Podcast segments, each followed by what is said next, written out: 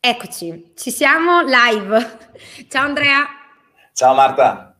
Ciao, benvenuto e benvenuti anche voi che vi state man mano collegando. Andrea, in questo orario serale ci facciamo un aperitivo così virtuale. Assolutamente, ci sta alla grande tra l'altro. Proviamoci, dai, visto che non possiamo andare a farlo fuori, lo facciamo così. allora, eh, Andrea è con noi, io ti presento subito così andiamo, andiamo dritti al sodo. Ok. allora, Andrea è, attenzione perché ha mille cose, dopo mi correggerai se sbaglio. Web Marketing Manager a Pronesis SRL, detto giusto? Perfetto. Bene. Poi docente di neuromarketing, scienze della persuasione applicata al web, sia in università che ambito aziendale. Hai scritto anche un libro? Sì. che si chiama Neuromarketing e scienze cognitive per vendere di più sul web. Che lo trovate su Amazon nel mondo. Esatto, lo cercate e lo trovate. ok? E quindi diciamo che tu ti occupi e hai questa grande passione del neuromarketing. Esatto, esatto, hai detto proprio giusto. Bene, allora, eh, tra l'altro un'altra cosa che mi dicevi, che così vi do tutte le informazioni su Andrea all'inizio, è che eh, avete, mm, c'è un gruppo su Facebook che è una community gratuita del neuromarketing italiano. Se vuoi un attimo introdurlo.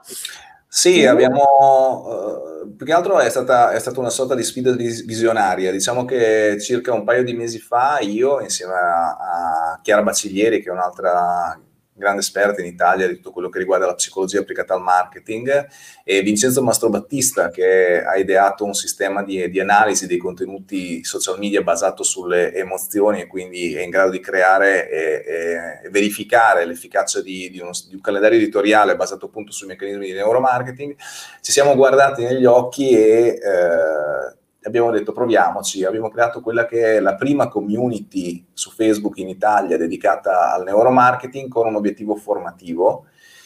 Siamo partiti con un gruppo di 300 pionieri che ci hanno aiutato a sviluppare e far partire tutto il meccanismo e anche il format con cui volevamo comunicare, perché il grosso problema dei gruppi Facebook è la difficoltà nel creare qualcosa di realmente eh. formativo e non superficiale, ma abbiamo creato un format che lavora su più livelli, creando proprio dei, eh, delle rubriche giornaliere abbastanza mm. corpose, dove i maggiori esperti in Italia dell'argomento trattano le loro tematiche all'interno di unità formative specifiche e okay. diciamo la community è veramente esplosa negli ultimi tempi. Quindi adesso naturalmente stiamo aprendo... Eh, la community eh, a, a, step per, per, evitare di trovarci eh, troppe persone tutte dentro, non esatto. riuscire a gestirle, però adesso riapriamo il 21 dicembre, eh, quindi chiunque voglia partecipare, l'obiettivo è quello di creare cultura sull'argomento, visto che ancora c'è tanta confusione in Italia e eh,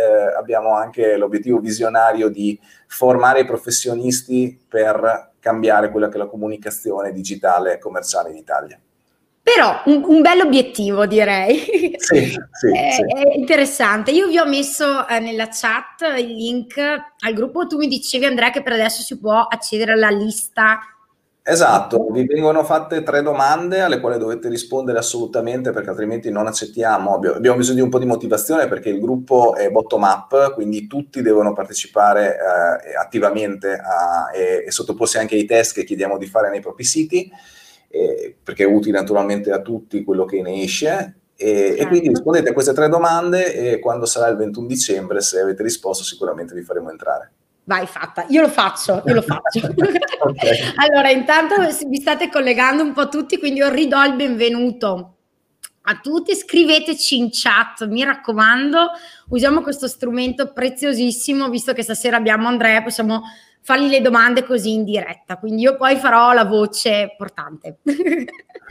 ok, e allora Andrea, ehm, tu prima hai detto una cosa importante, io ho voluto e mi piaceva affrontare questo argomento del neuromarketing con te perché non ho trovato tantissimo sul web, eh, anche su YouTube non c'è tanto in italiano.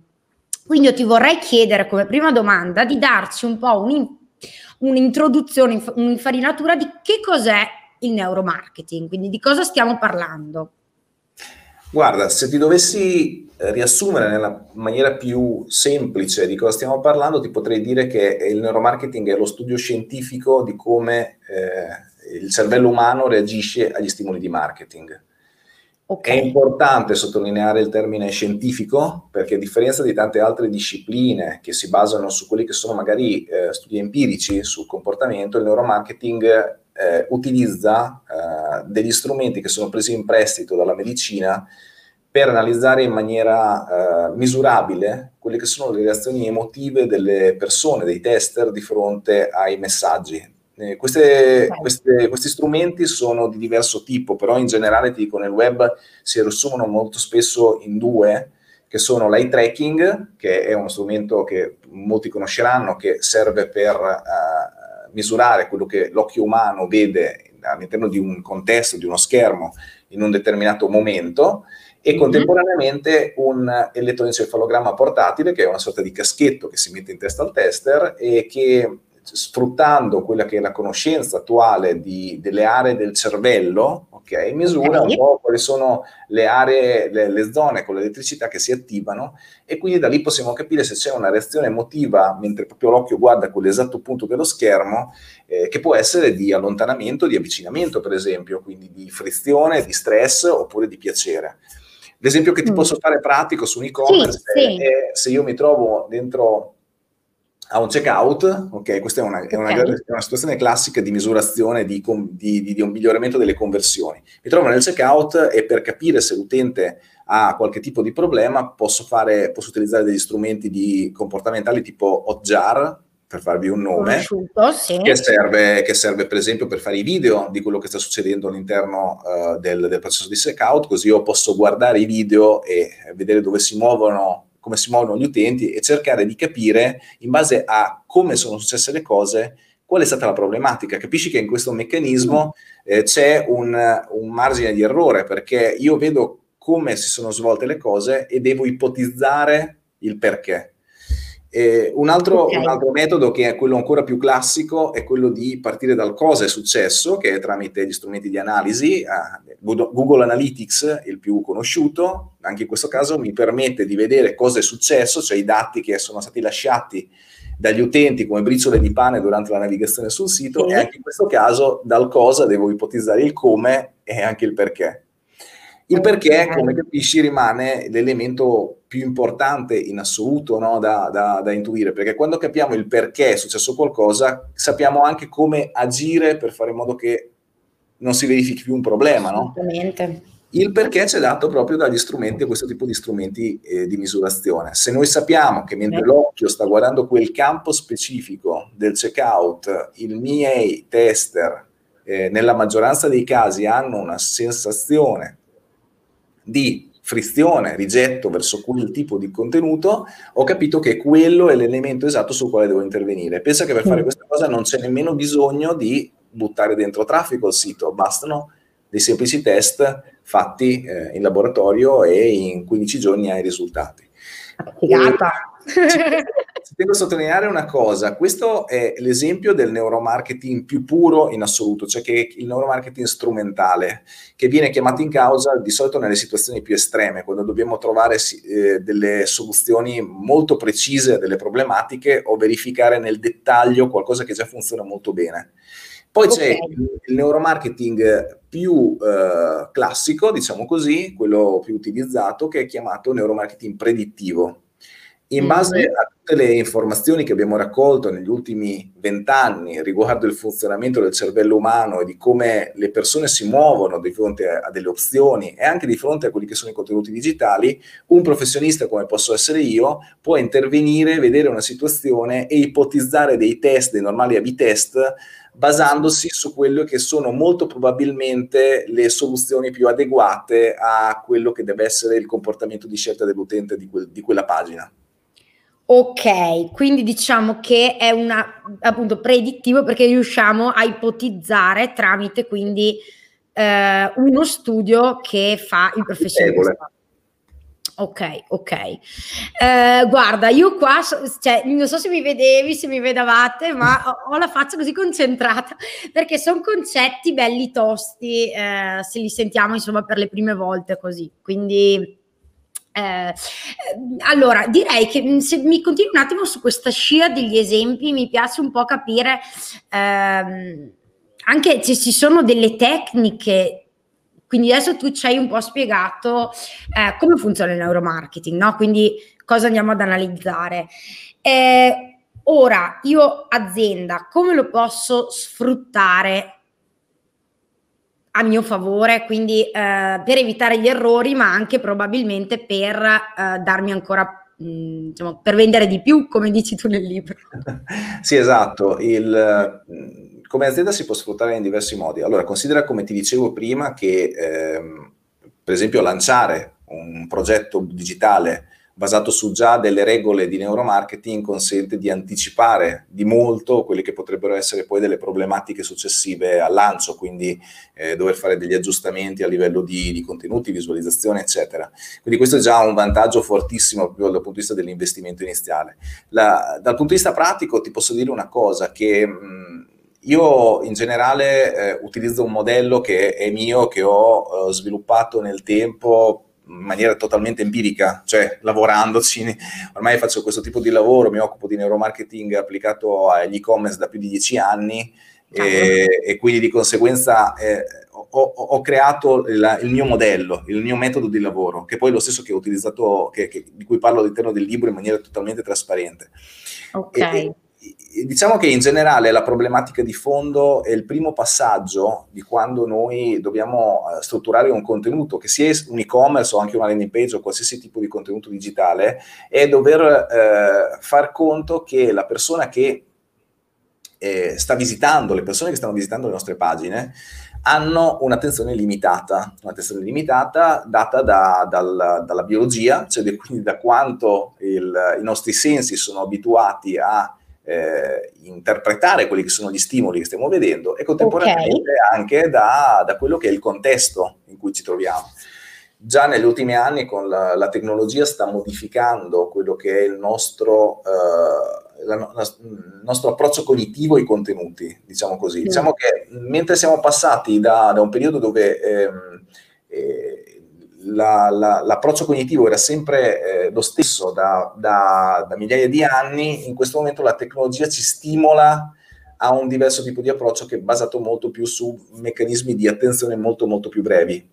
Eh, eh, I social specialmente ci stanno proprio portando a, a, una fruizione un po' più superficiale dei contenuti. Questo ci, questo ci costringe, dal punto di vista proprio della struttura dei, de, della pagina, che l'utente sì. va a vedere, di strutturare, conoscendo come funzionano i meccanismi di attenzione, gli elementi in modo che l'elemento più importante che io voglio far vedere all'utente sia il primo ad essere visto nei primissimi secondi di visualizzazione di quel contenuto.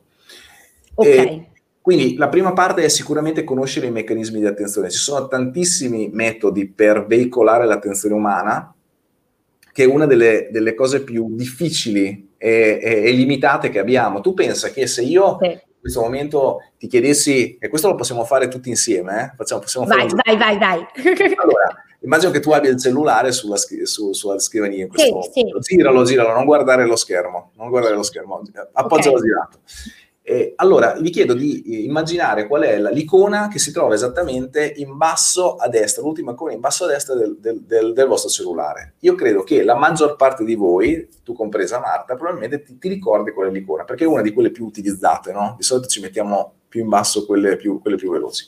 Ma vuoi, ah, che ti dica la verità che mi ricordo quella in basso a sinistra e non a destra? Attenzione.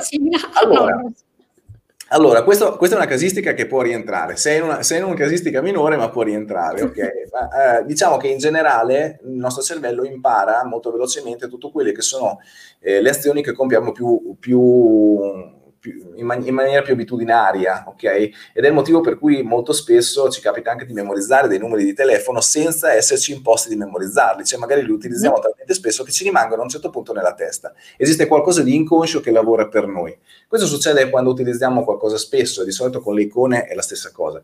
Allora, facciamo una cosa adesso, eh, per eh, tre secondi girate il telefono e poi lo rigirate e lo rimettete giù, ma intanto in quei tre secondi guardate se avete indovinato.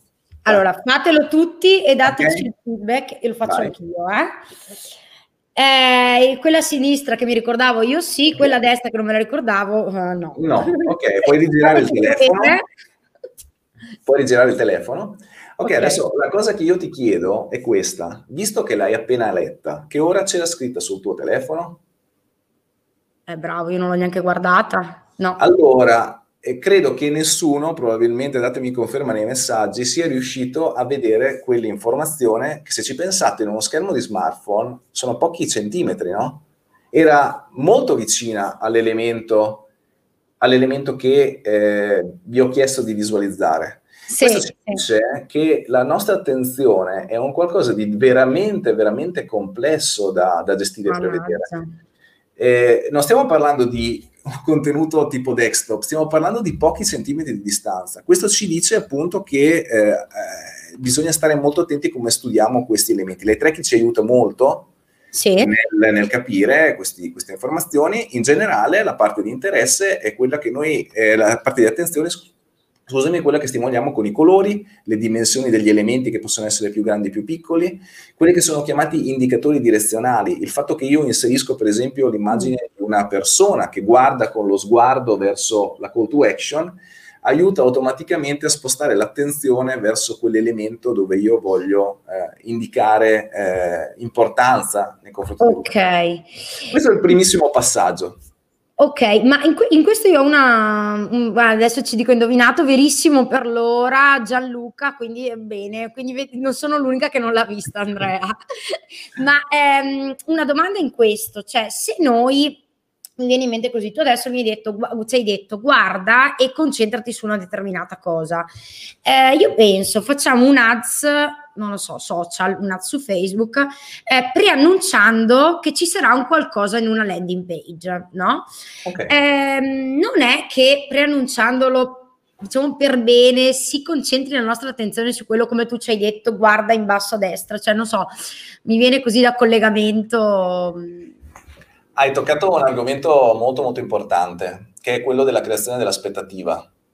Okay. Chiunque arriva su, sul nostro sito, su un e-commerce, su una pagina web, eccetera, ha un'aspettativa creata in precedenza da qualcosa che, è, che si trova all'esterno.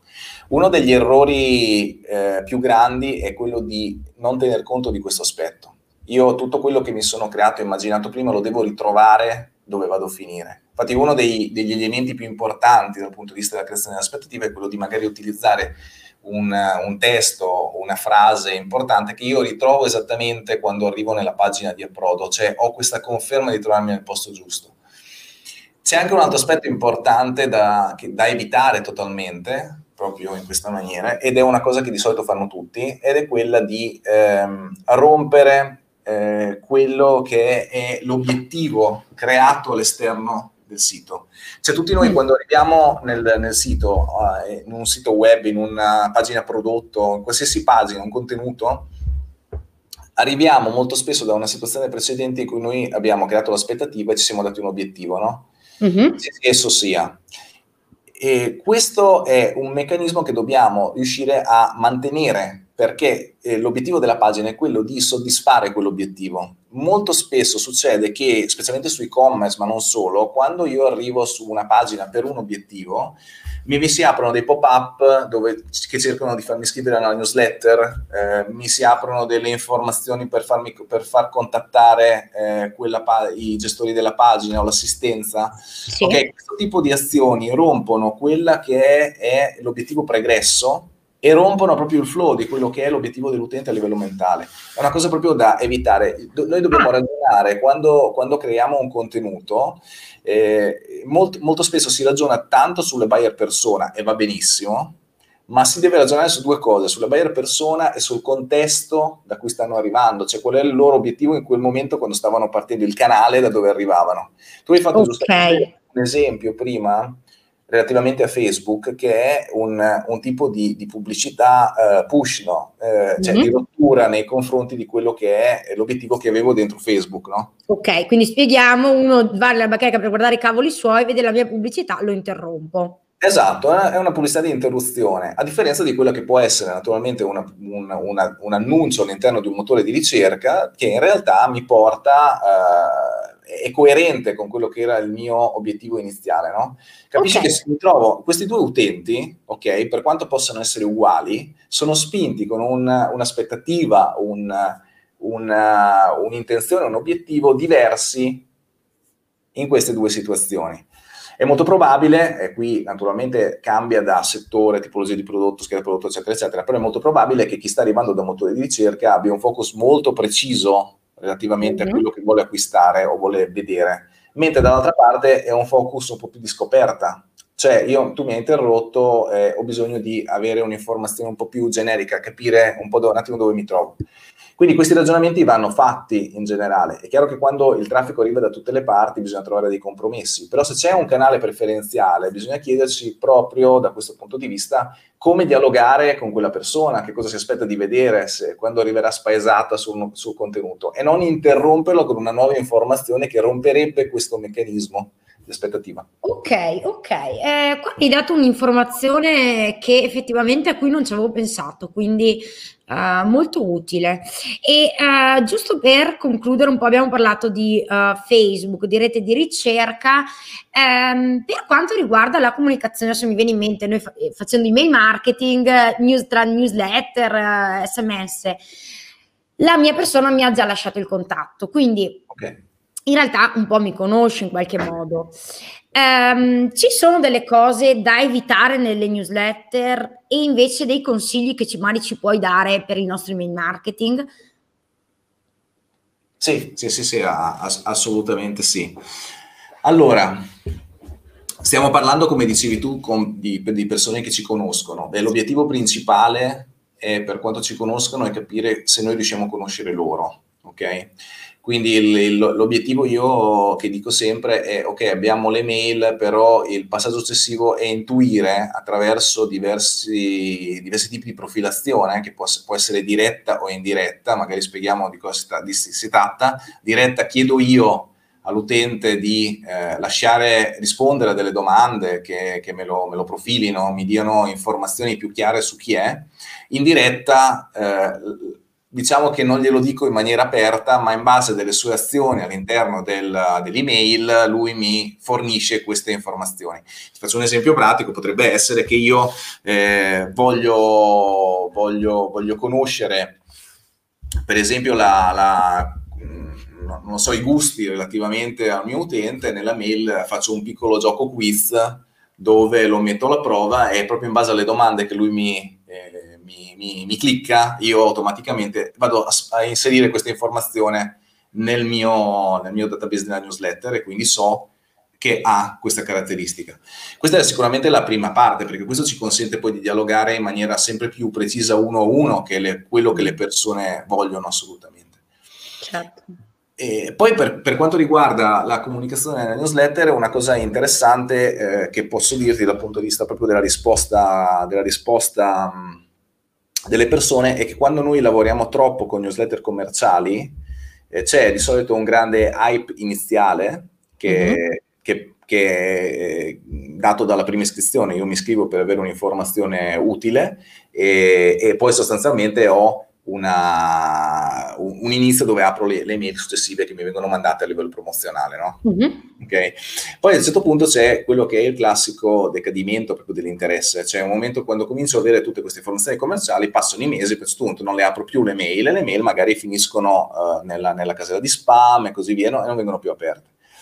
E che cosa eh, si può fare per fare in modo che ma- si mantenga sempre alto l'interesse? Allora, okay. qui in questo caso eh, devi pensare che il cervello umano è una sorta di eh, calcolatore di ricompense, ok? Cioè mm. è come se noi trovandoci davanti ogni volta a un'opzione, a delle scelte, ok? Calcolassimo se la ricompensa che ci torna indietro ci conviene o non ci conviene in base alla nostra biologia, cioè a delle risposte che sono uguali per tutte, okay. e contemporaneamente all'esperienza che hai avuto nella tua vita. Quindi tutto quello che ti ha portato ad oggi fino a questo momento ti aiuterà a scegliere in automatico davanti a determinate situazioni che non mm. richiedono particolare razionalità. Ecco, eh, in questa situazione, ehm, diciamo che quando tu ricevi molte offerte commerciali, il, il, um, ti abitui, no? È come se tu a un certo punto ti abituassi a quel tipo di ricompensa o magari ti, cap- ti, capita, come spesso accade, di aprire diverse email e la ricompensa che tu ti aspettavi, la famosa aspettativa di cui parlavamo sì, prima, sì. va piano piano a decadere, no? Cioè tu hai un'aspettativa, poi la, apri, no, non, non, mi interessa questo tipo di prodotto, mm. apri la seconda mail un po' meno, quindi scendendo l'aspettativa a quel punto diminuisce anche la probabilità che qualcuno decida di agire, ok? L'azione è data proprio da questo aspettativa di ricompensa. Quello che okay. possiamo fare è, in, è alternare i contenuti commerciali a contenuti utili. Quindi decidere di fare delle email che non hanno nessun tipo di obiettivo di portare l'utente all'interno del sito, ma possono semplicemente o spostarlo se, vole- se qualcuno ha una parte blog informativa utile per un determinato argomento su quel tipo di contenuti, Mm-hmm. non commerciali, oppure semplicemente dare degli, degli, aiuti, dei tips, qualcosa di informativo alla tua email che è utile a quel target di persone. Ecco che viene utile conoscere gli interessi di ogni singolo iscritto newsletter in modo da dargli questa informazione. A me arriverà una mail promozionale, una mail utile, eh, un'altra email eh, promozionale, una mail utile e così via. Io continuerò ad avere sempre questo sali e scendi di che mi porterà a continuare ad avere interesse nel contenuto che mi viene dato. Assolutamente, molto molto interessante questo e insomma hai dato un, consiglio, un ottimo consiglio. Eh, allora, prima di passare a um, una domanda che volevo farti, eh, ci chiedono dove è possibile acquistare il tuo libro. Allora, io mi sono preparata il link da Amazon. Okay. Quindi si può comprare, in realtà si può comprare su Amazon, su IBS, Uh, dopo, beh, da tutte Ma le sì, parti. Un po', un po', ovunque, insomma, dovrebbe essere un po' su tutti i e-commerce, marketplace, altrimenti nella, nella, dalla casa editrice che è, è Flaccovio Editore, anche in quel okay. caso si può conquistare lì. Ok, quindi lo tro- comunque trovate, eh, se guardate si trova perché grazie, sì. ok, perfetto.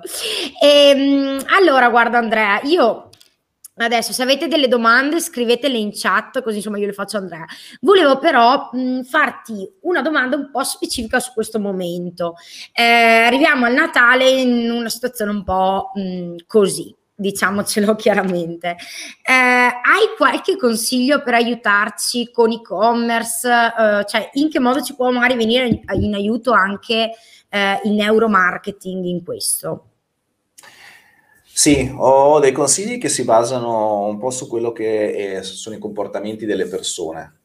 Okay. Ci troviamo, hai detto bene, in un periodo particolare e che può essere ricondotto a una sorta di periodo di, di recessione da un certo punto di vista, perché comunque c'è una grossa incertezza nei confronti di quello che è il futuro e un, ci sono dei comportamenti che sono già successi in passato che possono aiutarci a capire come le persone si eh, muoveranno dal punto di vista de- delle spese degli acquisti e quindi da questo punto di vista possiamo essere predittivi, per usare la parola mm. che dicevo prima, nell'anticipare eh, le loro necessità.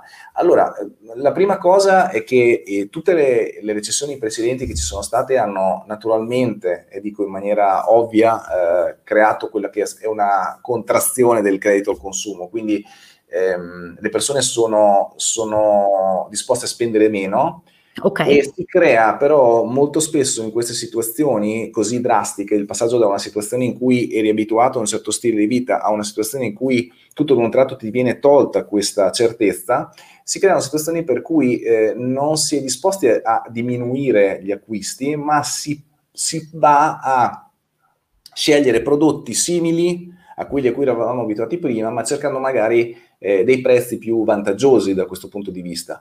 Quindi i consigli che, si, si, che, vi posso dare dal punto di vista del prepararvi a questo tipo di situazioni sono quelli di andare a in, eventualmente integrare il vostro catalogo degli articoli eh, okay. con dei brand alternativi meno noti a quelli che già avete, che magari hanno, vendono prodotti con le stesse funzionalità, ma sono a, a prezzi più bassi. Ecco che si va a creare all'interno del, dell'e-commerce questo, questa situazione per cui l'utente vede sia i prodotti a cui era abituato prima, ma vede anche delle alternative. A quel punto può decidere che cosa comprare e non, magari non va a trovare questa soluzione altrove.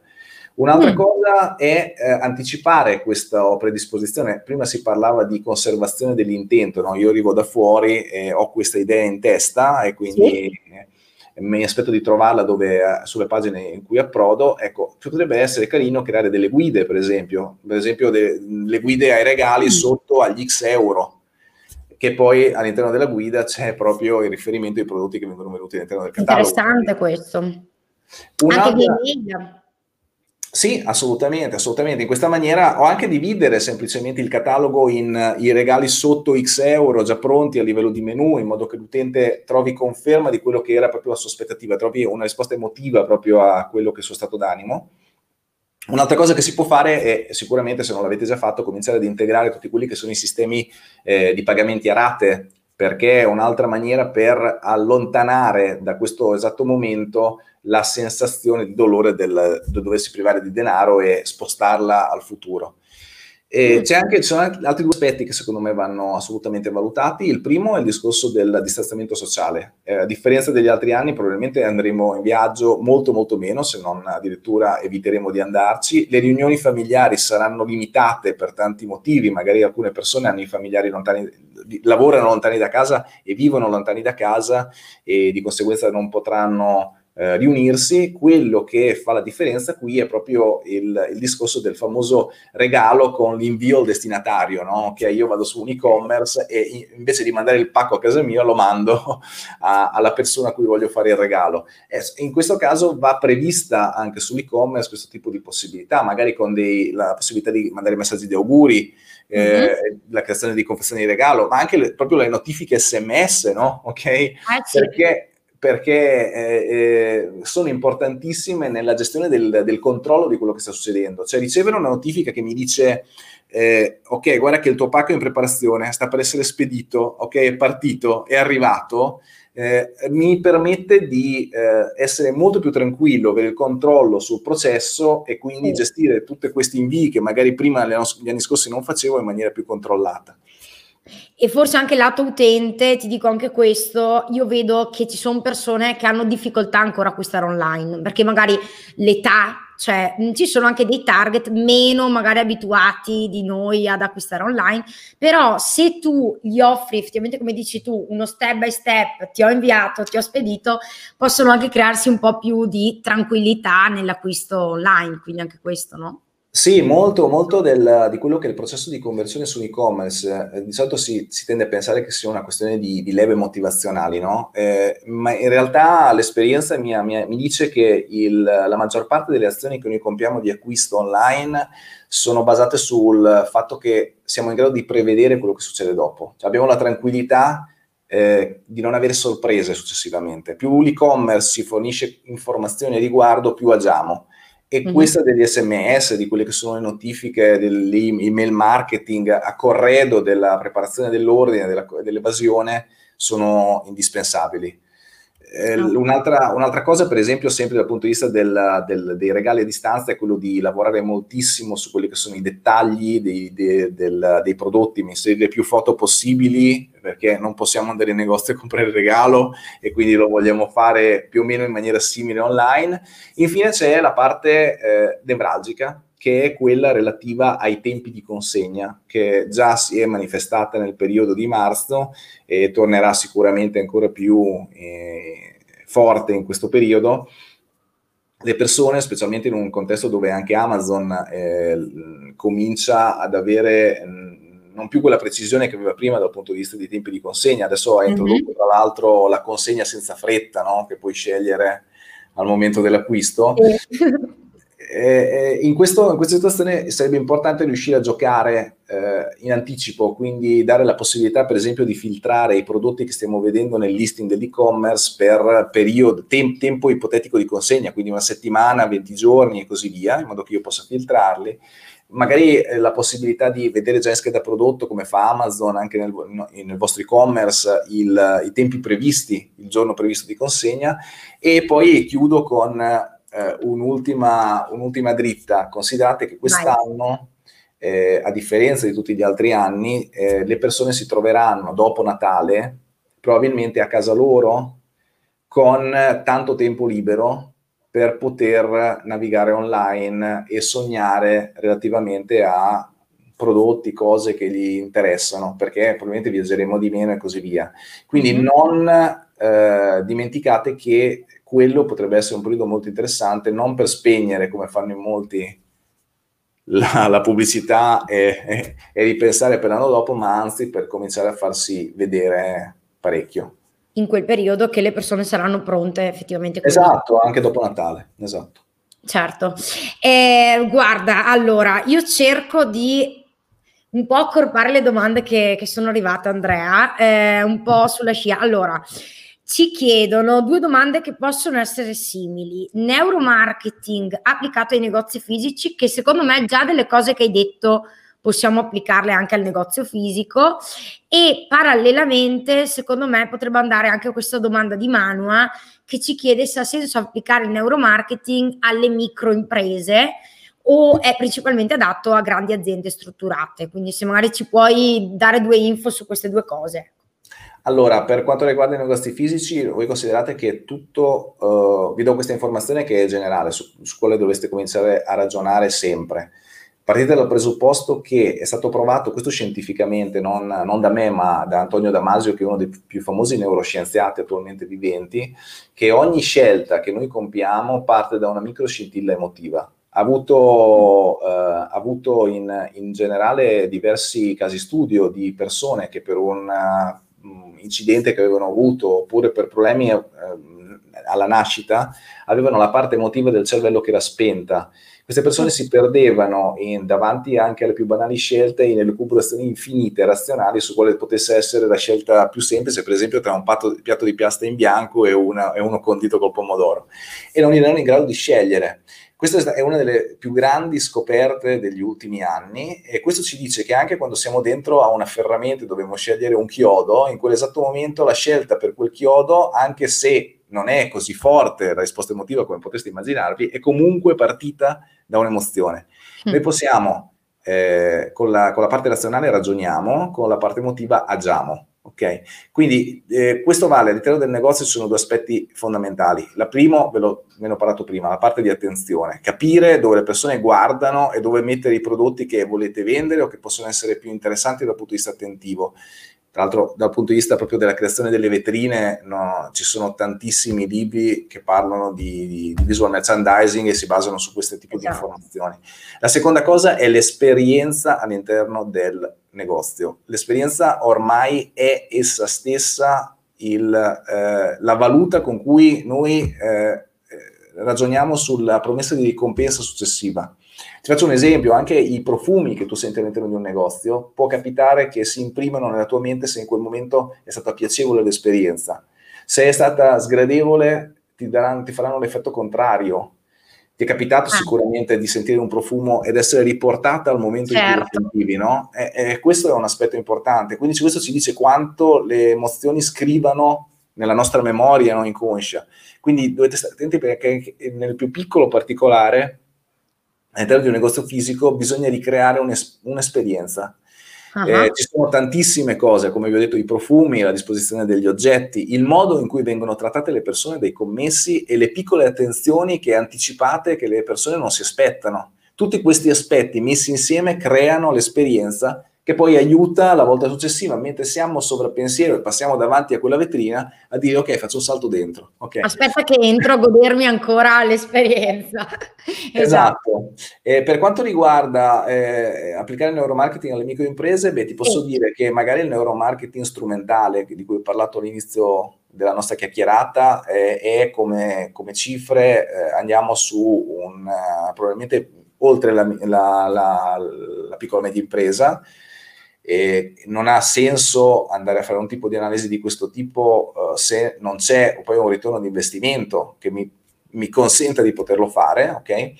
Eh, però per quanto riguarda tutto quello che è il neuromarketing predittivo, assolutamente sì, si tratta semplicemente di, di, di, fare consulenza su quello che potrebbero essere dei test da fare o, de, o come strutturare un contenuto digitale. Considerate che eh, Google stesso eh, recentemente in un, in un, suo articolo ha dimostrato come anche vendere degli, dei semplici shampoo online eh, bastava andare a inserire quelle che sono delle regole di neuromarketing eh, ormai abbastanza conosciute a corredo dell'offerta per fare in modo che un prodotto che era totalmente sconosciuto guadagnasse fino al 75-85% di preferenza rispetto a quello già conosciuto. Incredibile, numeri sì. pazzeschi. Eh, guarda, io starei tutta la sera qua a chiacchierare con te, mi sembra anche, anche chi ci sta ascoltando perché continuano ad arrivare domande. Allora, proviamo, io so che adesso ci eravamo detti mezz'ora, quindi dobbiamo chiudere, so che dobbiamo andare a cena. Eh, eh, allora, neuromarketing e programmi fedeltà che ci chiede Elisa, io so che tu hai fatto una risorsa su questo. Sì, infatti io a questo punto vi chiedo di, di andare per andare nello specifico, andare a vedere il contenuto che sul blog di Pronesis lo trovate nella sezione blog, c'è proprio un contenuto abbastanza lungo, credo che siano più, più di 2000 parole a riguardo, sì. che vanno proprio nello specifico a, a, a vedere nel, nel, dettaglio come mettere in piedi un programma fedeltà corretto nell'e-commerce. Dal punto di vista del neuromarketing, quello che ti posso dire è che funziona molto bene quello, eh, il fare leva su quello che è l'impegno e coerenza. Ti spiego cosa, cosa intendo. Sì.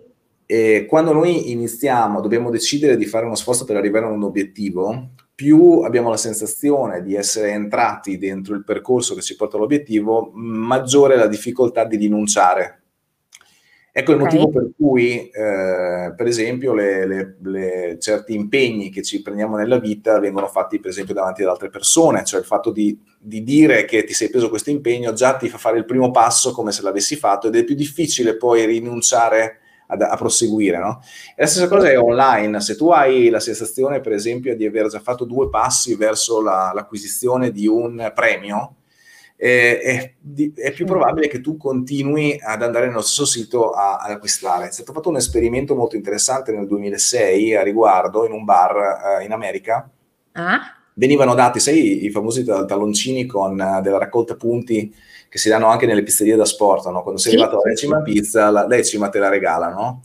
E la stessa cosa hanno fatto con dei caffè, eh, solamente che hanno dato a un gruppo di persone un talloncino con 10 10 eh, bollini da inserire, no? E okay. nell'altro hanno dato un, ta- un altro gruppo di persone hanno dato un talloncino con 12 eh, bollini da inserire, con una piccola differenza, che i primi due erano già timbrati. Ok. Ok, la, la, cosa interessante è che quelli che hanno ricevuto il secondo tipo di, di, di, biglietto, quelli che avevano la sensazione, anche se non era reale, di aver già iniziato il percorso verso il raggiungimento del caffè gratuito, eh, per il 70% in più sono diventati fidelizzati. ok? E quindi una cosa interessante eh, da, da, testare potrebbe essere quella nei programmi fedeltà di eh, quando l'utente si iscrive e inizia, già dargli qualcosa, la, la, la, sensazione di aver già fatto due step dei sì. dieci che deve fare, invece sì, che farlo iniziare da zero. E questo è un elemento molto forte come motivazione. Questo ce lo dicevano anche ragazze che sono venute a parlare di gamification, che è un po' poi tutto un po' anche su, appunto fa parte. Beh, lavora con molti di questi meccanismi, certo. Sì, sì. Eh, tra l'altro, appunto, io vi ho messo poi nella chat il link all'articolo, che spero sia quello corretto, ma insomma mi sembra di sì.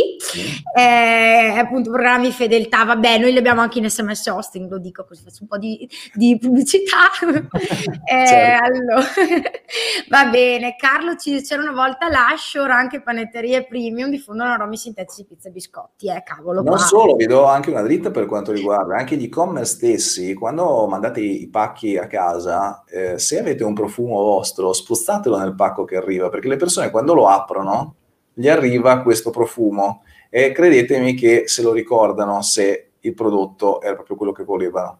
Bravo, ah, io ho un negozio che, da cui acquisto di Bologna e mi manda il pacchetto con il profumo. E io me lo ricordo, adesso che tu l'hai detto, mi ricordo, ce l'ho sto profumo qua. Esatto. assolutamente. Eh, guarda Andrea, io ti ringrazio perché ci hai dato, guarda, ci dicono molto interessante come argomento, ci hai dato tantissimi spunti, veramente. E so che tre quarti d'ora sono pochi perché sarebbe da parlare. Quindi se vorrai tornare da noi, noi siamo contenti di... Volentieri, volentieri. di riprenderti. E prima di chiudere, io vi ricordo ancora della community di cui ci hai parlato all'inizio. Quindi, per chi non avesse sentito. Sì, sì, eh, chi vuole partecipare c'è Neuromarketing, Digital Neuromarketing Mastermind, che è la prima community in Italia che parla e fa cultura riguardo il neuromarketing applicato al digitale. Il nostro obiettivo è quello di creare quella che è eh, la migliore comunicazione digitale in Italia e non ci sono solo io che sono il fondatore insieme a Chiara Baciglieri e a Vincenzo Mastrobattista, ma ci sono tantissimi professionisti che sono i migliori in Italia sull'argomento che hanno delle vere e proprie unità formative eh, entrare è totalmente gratuito, l'unica cosa che chiediamo in cambio è motivazione nel partecipare agli scambi di opinione e a partecipare ai test che eventualmente noi chiederemo di fare e condividerli poi con tutto il resto della community e eh, mettervi in lista eh, chiedendo di iscrivervi co- rispondendo a tre semplici domande. Se non rispondete, purtroppo non sarete accettati, vogliamo motivazione, come dicevo prima. Sì. E dal 21 dicembre riapriremo di nuovo gli accessi alle persone che hanno fatto richiesta. Perfetto, allora io intanto faccio richiesta. Okay. Guarda che qua ci dicono rifate un'altra live, quindi dobbiamo rifarla. No. Va bene, dai, rifacciamo. Va bene. Eh, allora, grazie a tutti per l'attenzione, grazie davvero Andrea. E... Grazie. Grazie a voi. Ci vediamo, aspetta che do l'appuntamento che se no mi dimentico. Eh, prossima settimana, l'8 che è martedì, è festa, quindi io vi saluto e ci vediamo però il mercoledì alle ore 14 vi do una super anticipazione con Alessio Beltrami per parlare di content marketing. Quindi io ve l'ho spoilerato. Ciao, buona serata. Ciao. Grazie.